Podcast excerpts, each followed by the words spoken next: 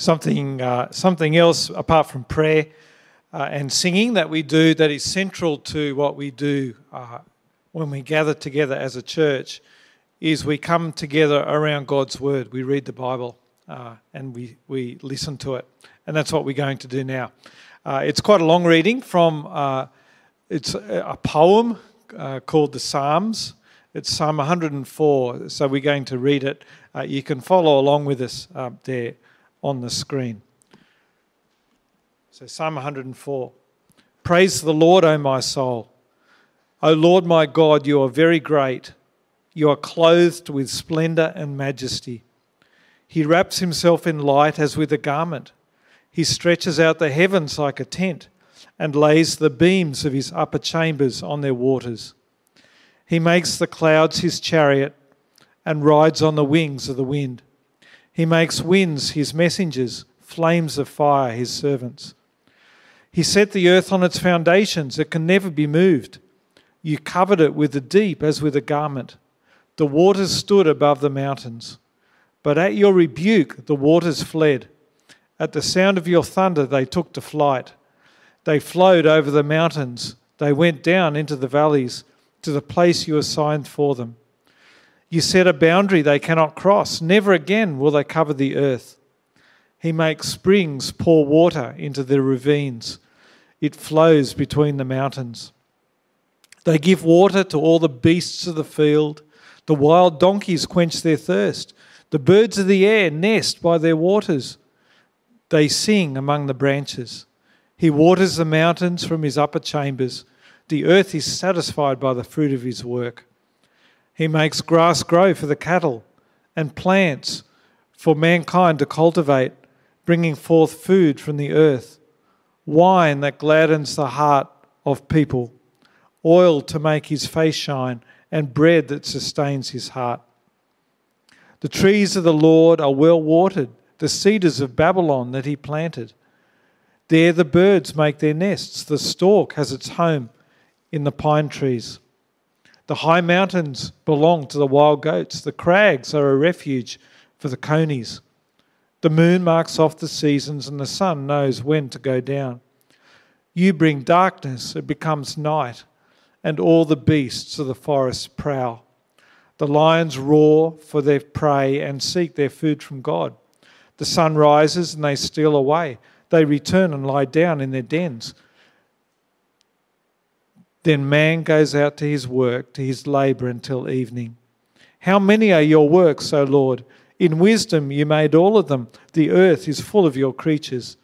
There is the sea, vast and spacious, teeming with creatures beyond number, living things both large and small. There the ships go to and fro, and the leviathan which you formed to frolic there. These all look to you to give them their food at the proper time. When you give it to them, they gather it up. When you open your hand, they are satisfied with good things. When you hide your face, they are terrified. When you take away their breath, they die and return to the dust. When you send your spirit, they are created, and you renew the face of the earth. May the glory of the Lord endure forever. May the Lord rejoice in his works. He who looks at the earth and it trembles, who touches the mountains and they smoke. I will sing to the Lord all my life. I will sing praise to my God as long as I live. May my meditation be pleasing to him as I rejoice in the Lord. But may sinners vanish from the earth and the wicked be no more. Praise the Lord, O my soul. Praise the Lord. Thank you, Marshall. Well, welcome to church. Uh, if you've joined us in here, it's good to see um, us kind of full. And um, if you're in the hall, if you're live streaming from home, hello to you. Uh, my name is Pete, and um, I wanted to uh, begin by letting you know of some of the, the, the, myths that have been busted by science. Okay, so I don't know if you realize that uh, it doesn't take seven years to digest gum, much as your parents freaked you out about that one when you were young. That dropping a penny from the Empire State Building will not crack your skull open that was a myth. How about the myth that humans only use 10% of our brains? Apparently, that's a myth too. How about this one? This one surprised me that water actually doesn't drain in different directions in the north and south hemisphere. That's a myth. We have a dog, and it is not true that a dog's mouth is cleaner than a human's. And a myth that lightning never strikes the same place twice has also been myth busted. Okay, so there's some of the myths busted by science. They're kind of the more humorous ones. But um, more serious, I'll, I'll, let you know of a, an important one that uh, used to, uh, for you know, hundreds of years, people thought that uh, the human body was made up of four humors. Have you heard of this? The humor theory of the body. Not humor as in ha ha humor, but the four humors are black bile, yellow bile, phlegm, and blood. And our bodies are made from that, and sickness is due to these humors being imbalanced in our bodies. And so, treatment, this was medical treatment in the Middle Ages, would include draining blood, you know, those leeches and stuff like that, or cutting you open. They would use arsenic to treat you. They would cause vomiting, because all of that would try to balance your humors. Aren't we glad that science myth busted that? See, the power of science is undoubtedly all around us. The scientific revolution from the last few hundred years has given us almost everything we take for granted technology, uh, space travel, computers, our phones, modern medicine, and really um, uh, relevant to us now, vaccines. And so our optimism and our confidence in science, well, that's absolutely warranted. Science has so much explanatory power. So is Christianity one of those ancient myths like the humor theory of the body that science now has the power to disprove? Well, that's certainly what um, atheist biologist Dawkins, Richard Dawkins, thinks. He says, I think science really has fulfilled the need that religion did of the past of explaining things, explaining why we're here, what is the origin of life, where did the world come from, what life is all about. Science has the answers. You see, he's very confident to say, no more need of God and religion, Christianity, Buddhism, whatever your religion, science has all the answers. And when it comes to science disproving God or religion, there's usually three areas that people talk about. The first is miracles. I mean, Christianity is really based on the miraculous. You've got the burning bush, you've got the 10 plagues, you've got the Red Sea being parted, you've got the virgin birth of Jesus, you've got Jesus walking on water, feeding 5,000, raising the dead, and of course, central to Christianity is Jesus himself rises from the dead. And so people like Dawkins will say, well, science will show that what is called miraculous is either false observation or false testimony or something that actually has, in modern times, a perfectly um, simple scientific explanation. It is, for example, and he gives the example. For example, if you um, took a light bulb and went back in time, and a working light bulb, by the way, and went back in time um, to the first century, people back then would have thought, well, here is something miraculous, right? This light without fire. But of course, we know that light bulb, you know, how light bulbs work. It has to do with electricity. So what seems miraculous to to an ancient culture is actually perfectly scientifically explainable. And that's what miracles are. The second is, of course, creation, in that evolutionary theory, especially, means that we now need, don't need a uh, religious explanation. And surely, if, if you believe in a seven day creation account or a young earth, evolution has done away with that as a better explanation. So that's the second one. And the third evidence is usually this one that faith in this view is actually believing in what you have no evidence for scientifically. That's what faith means, is believing in stuff that you can't prove scientifically. And so Dawkins, in his book, The God Delusion, says, well, you cannot be a serious scientific thinker and still hold to religious belief. So science would make faith, in this case, useless and unreasonable. Okay, that's pretty much, I mean, you know, you can read books and books and books about that, but they're the really three biggest arguments that science disproves God. Now, before we look at um, how this may not be true and this may not be the case, uh, let's kind of let's kind of survey the field a little bit more, and I want to kind of think about what is science. And those of you um, like me who may have come from a more humanities arts background, okay, um, this is really helpful to know. right? Because it's easy to, to, to misunderstand what a lot of scientists themselves know. And even if you have a science background, it's actually really important to know this as well. So let me, firstly, by talking about, firstly, talk about how science and religion, and it doesn't matter what religion at this point, but science and religions can relate in four different ways, sort of along a spectrum. Okay? Conflict, dialogue, integration, and independence. You see, there's not just one way that science and religion uh, relate, and people like Dawkins will only talk about the one way, and, and, and for him, it's mainly the conflict way, okay? It's creationism or evolutionism. They're in conflict, they both can't be true. But that's only one way that science and religion relate. Um, and, and, some Christians, and you may have come from this uh, view, that, well, on the other end of the spectrum, because of the conflict view, we, we need to go into the independence view. That is, we just need to retreat, right? That, that, that um, Christianity, religious belief, it's just private belief. You, you leave science alone, completely alone, and I just believe on faith, no evidence that these things are true. That's the other extreme, independence.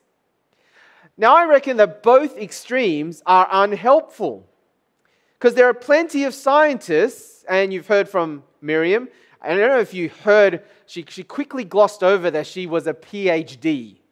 Okay? Um, she said bachelor's, master's, and PhD. I think she's just being humble. She's actually a PhD. She's Dr. Miriam, okay? Um, so there's plenty of scientists like Miriam who are believers in God and think that actually the other two, dialogue and integration, are actually much more valuable ways that science and religion relate. Um, I'll give you another example from this is an atheist um, biologist, uh, evolutionary biologist. His name is Stephen Jay Gould. But quite unlike Dawkins, this is what he says. I mean, he's still an atheist. He died, but he is still an atheist. He says, either half my colleagues are enormously stupid, or else the science of Darwinism is fully compatible with conventional religious beliefs and equally compatible with atheism. You see, you don't have to take an either or conflict view of science and religion even if you're an atheist. What can you know with science? Here's, we need to go a little bit further. You see, there is a big problem when people make science the standard by which we judge all kinds of true knowledge. Right? Guys like Dawkins will make you think that science is the only knowledge we have and only things that are, uh, that are arrived by scientific knowledge are true knowledge. But that's clearly not the case. Let me just show you a bunch of things that we know. So you can say that I know that washing your hands can, can prevent infections. That's pretty handy at this moment, isn't it? What about this one? I know that Julius Caesar was assassinated. I know that 1 plus 1 equals 2. I'm married to Karen. I know that my wife loves me.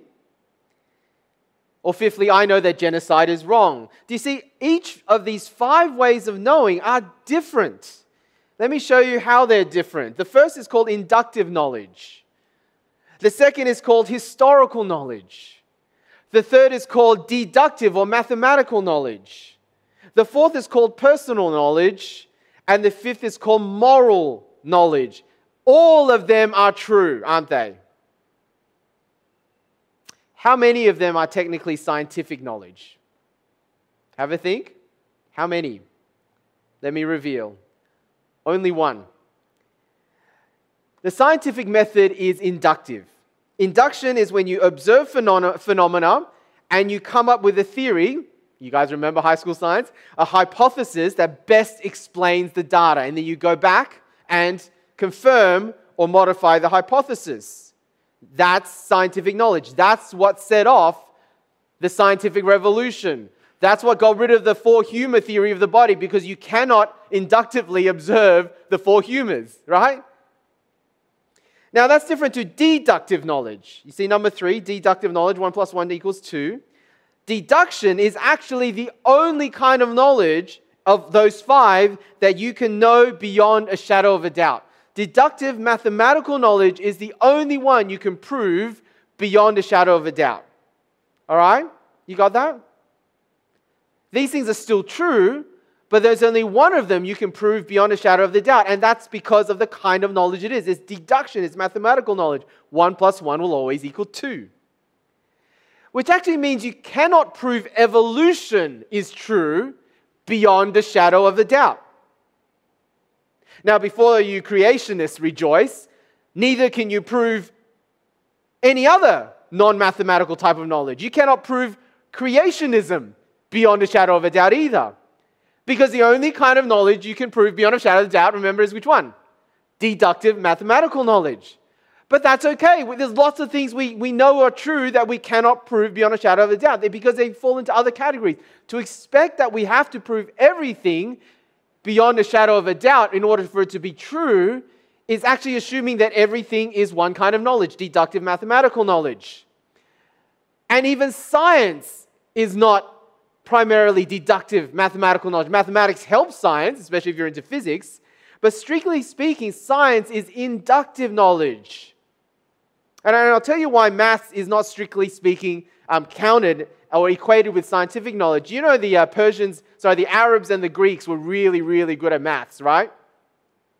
But they were all good at math. Chinese too. Sorry, we've got to take credit for that. Right? All of these cultures, ancient cultures, had mathematics, really good advanced mathematics, but they all believed in really unscientific things like the four humor theory of the body. They were pre scientific revolution. Maths existed long before the scientific revolution. All right? So, maths in itself, deductive knowledge, is also just one kind of knowledge. Science is inductive, and science is but one way of knowing. This is really important.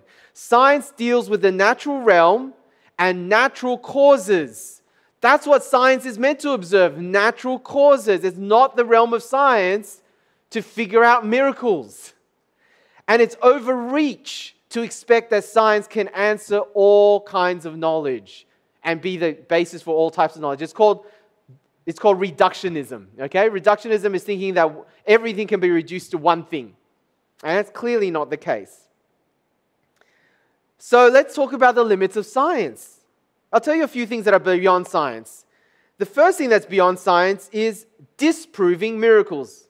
Right? Science cannot disprove miracles.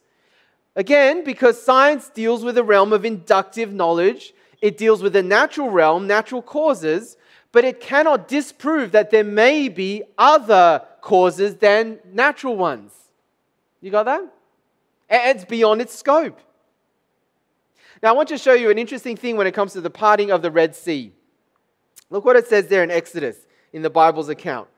Then Moses stretched out his hand over the sea, and all that night the Lord drove the sea back.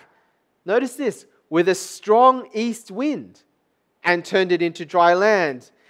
I hope you see from there this miracle of the parting of the Red Sea for Christians who believe in the Bible, it doesn't have to be an either or. It's either a miracle or natural causes. This is actually one case in which a miracle, you're given a natural cause. And that's not surprising for Christians because we believe that God is involved all the time. He is the supernatural cause behind all natural phenomena, not just odd ones like the Red Sea parting, but even ordinary ones, ordinary ones like us breathing. I'll talk about that more in a moment. Right? Science deals with the observable and the natural, but it is beyond its scope to try and prove or disprove the supernatural. And so Miriam, Dr. Miriam was completely right. Science itself cannot prove or disprove God. The scientific method cannot prove or disprove God because God, by definition, is beyond the realm of inductive processes. Now, it doesn't mean that we don't have evidence for God whatsoever, and I'll come to that in a moment, but do you see? Science itself cannot prove or disprove God. And so, what really matters when it comes to whether someone believes in God or not, scientist or not, is what's called a presupposition. What is it that you already presuppose, right, as the foundation of knowledge? And everyone has presuppositions.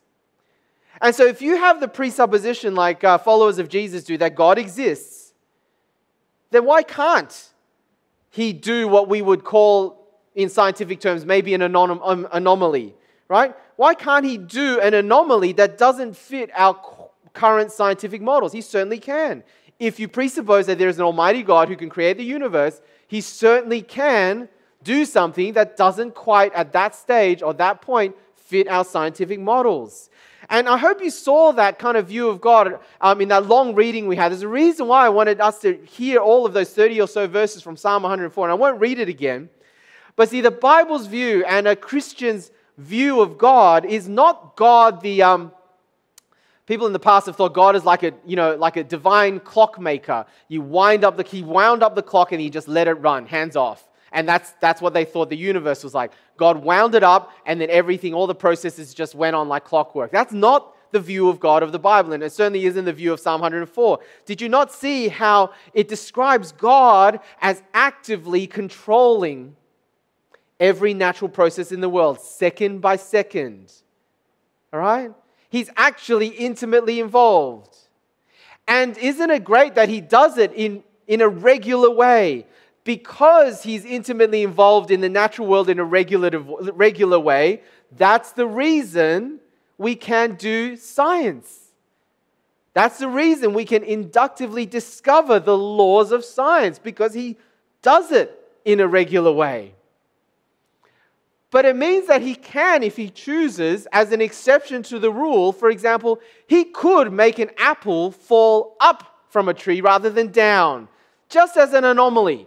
He can certainly do so, and he can do so because every atom and every subatomic particle of the universe, in the Bible's view, holds together at any given moment due to his active control. He wants to make an apple go up, he certainly can.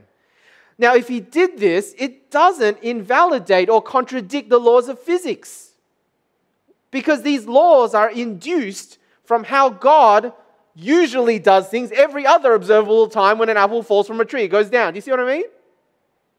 But if he wanted to create an anomaly that once it goes up, it doesn't make gravity all of a sudden not a, valid law. No, we still do science based on the law of gravity because every other time, that's exactly what happens.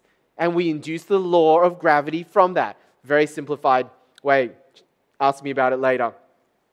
Um, and this is the reason why um, there's an Oxford uh, professor. He's, he's, he's, he's, he's got doctorates in both science and theology he actually says, and I think he's right, he says most of his scientific colleagues who are atheists are atheists for reasons other than science.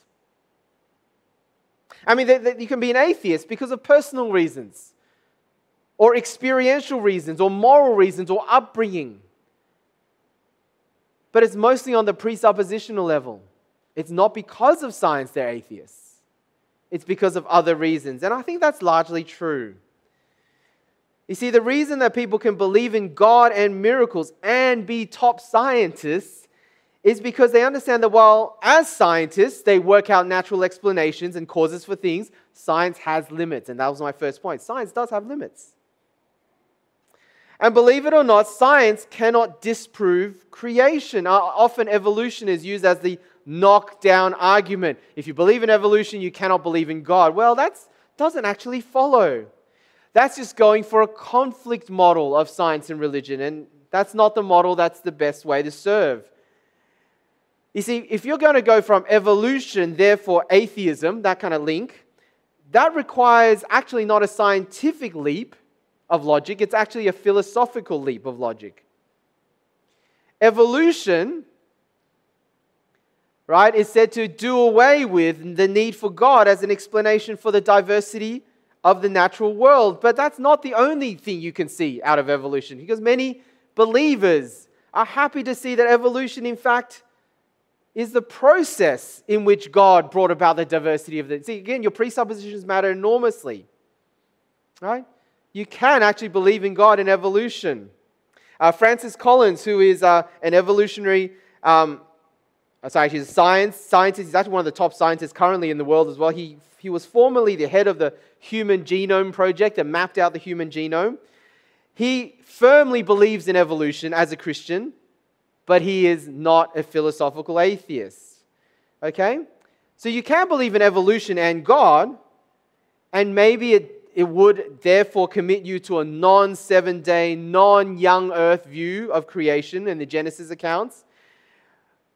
But in case you think that that kind of reading of Genesis 1 and 2 is a cop out because, you know, of the scientific revolution, just keep in mind that in the 4th century, St. Augustine had that view of Genesis 1 and 2.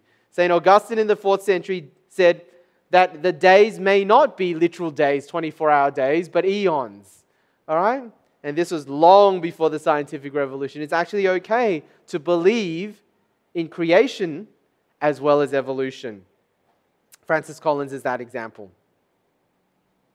And thirdly, here's another really important limit. There are really important things that we hold on to life in life love, morality, history. And these types of knowledge are especially central to Christianity. And as I said before, they are simply beyond science. If you reduce everything to science, and if you marry that with atheism, the belief that people like Dawkins has, then you've also got to think really differently about these three things love, morality, and history. Love would only be brain chemistry and hormones, just a way for us to propagate the species. That's what it reduces it to. If you only have a scientific view of love, then love is pretty much a mixture of chemistry and hormones. It's an illusion. But no one I know really finds that explanation very satisfying when you are in love or when you deeply love someone to want to be faithful to them in monogamous marriage for life. It doesn't explain that. Science can't explain that. Morality, if you reduce everything to science, is just convention and what works. There's actually no real morality and certainly no absolutes. If you go with a purely evolutionary view of morality, then why not devour the weak or commit genocide if the race you are trying to wipe out is weaker? We have to propagate the species, don't we? And if there are no absolutes, then what about some cultures that think pedophilia and incest are okay? Or human sacrifice? You see, science alone cannot give us morality. See, against Dawkins, we want to say that faith is not belief in the irrational or something that has no evidence. Faith is believing on evidence, but it may not be scientific evidence because there's more than one way of knowing. See, ultimately, Christianity is historical. And if you were with us um, two weeks ago about the Bible and whether the Bible is fake news or good news, I, I hope you got some of that. And if you didn't hear it, uh, or if you still want more, come along to Fresh, which I'll tell you about later on, our Tuesday night coffee and dessert and dialogue type thing, because we'll look at the Bible in a bit more detail. But ultimately, Christianity is historical. It's that kind of knowledge. I believe in God because God actually walked into the pages of history in Jesus. And Christianity is not just historical, it's also personal. Remember those other kinds of knowledge? Personal knowledge, as well as experiential. I know God exists, like I know that my wife loves me. I cannot prove that scientifically, but neither can I prove scientifically that Karen loves me. But I still know it to be true because it's a personal and experiential knowledge. You see, once you see the limits of science, then you see that Christianity and belief in God actually can integrate with science.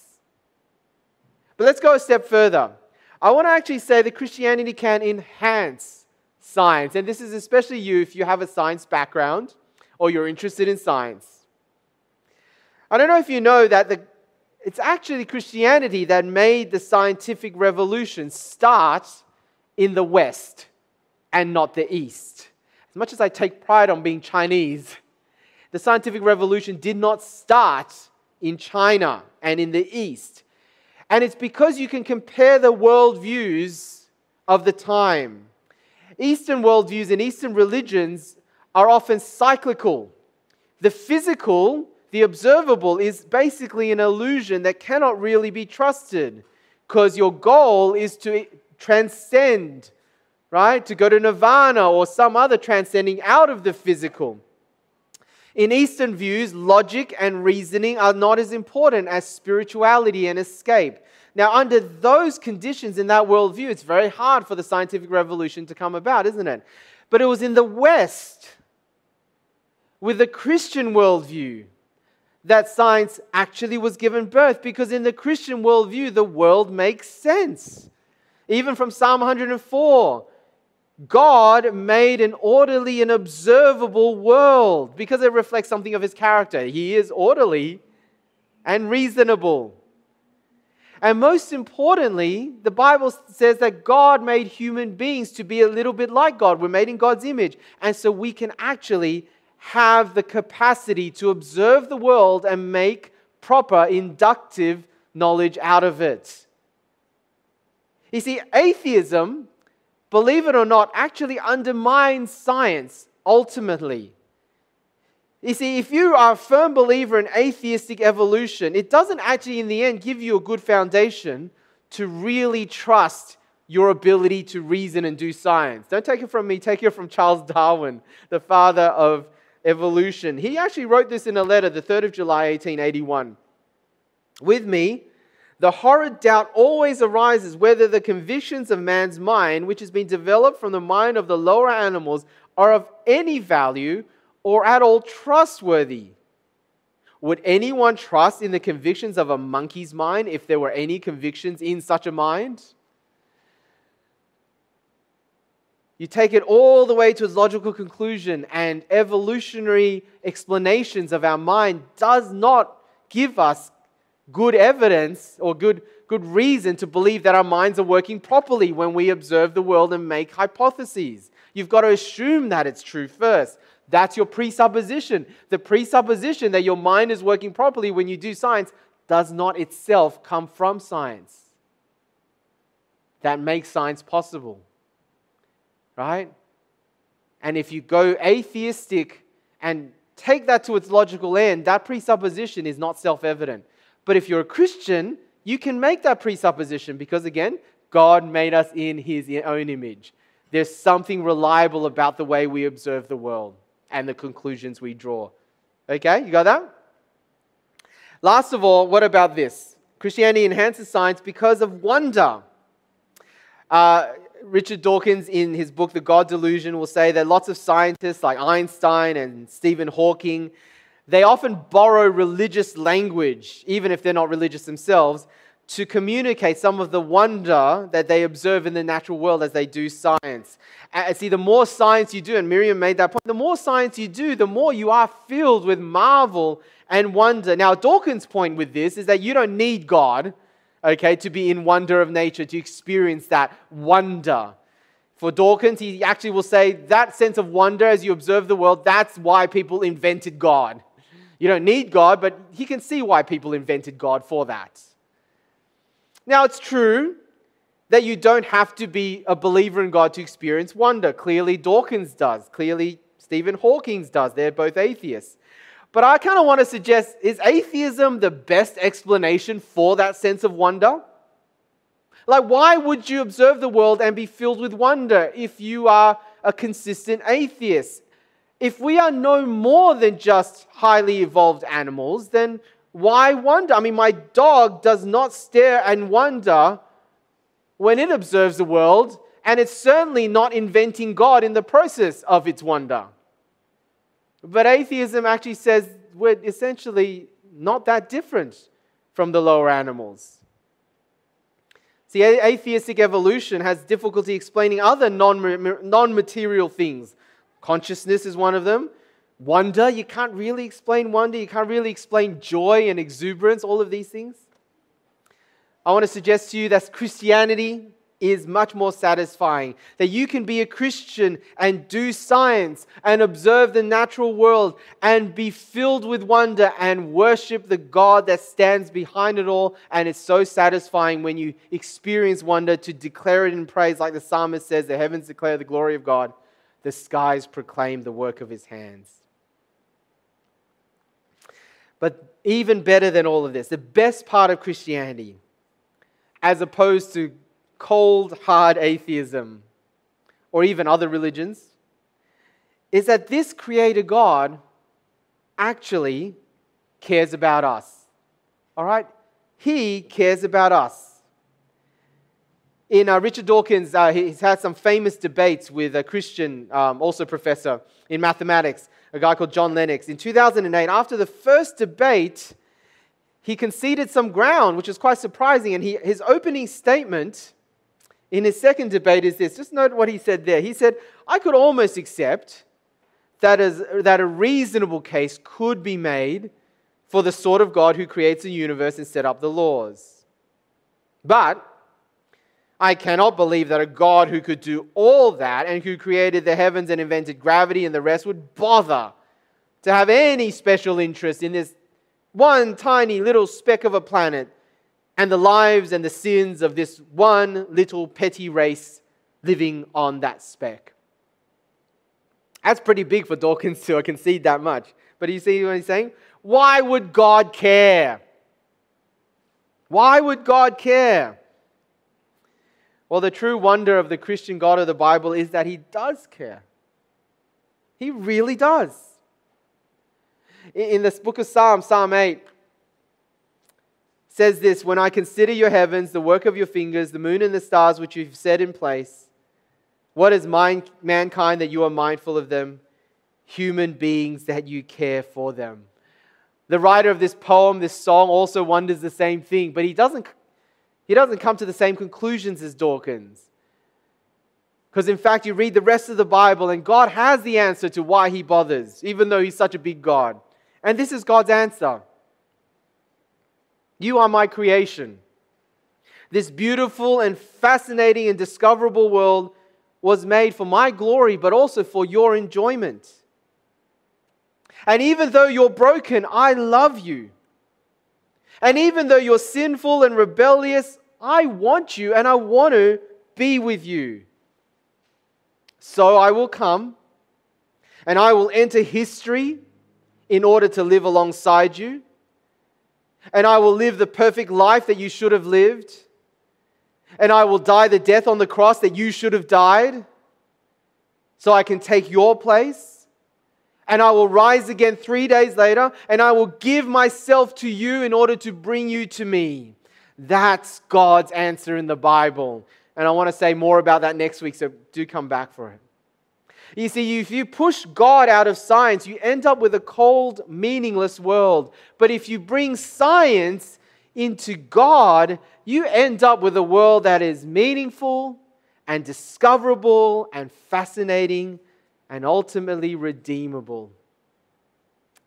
Now, I didn't mention at the beginning, but again, every week we have questions. If you want to text in a question, it'll take you to a Google form on that link.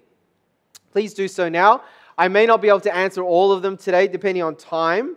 What is the time? I may be able to get to one or two, but we will um, have a forum to answer them. I'll tell you about a bit more about it after we sing the next song. So um, let's get the band up. Let's uh, let's hear a song and, um, and then I'll come back and explain some more things that you can get into. But if you have any questions, now is a good time to text them in. Thanks.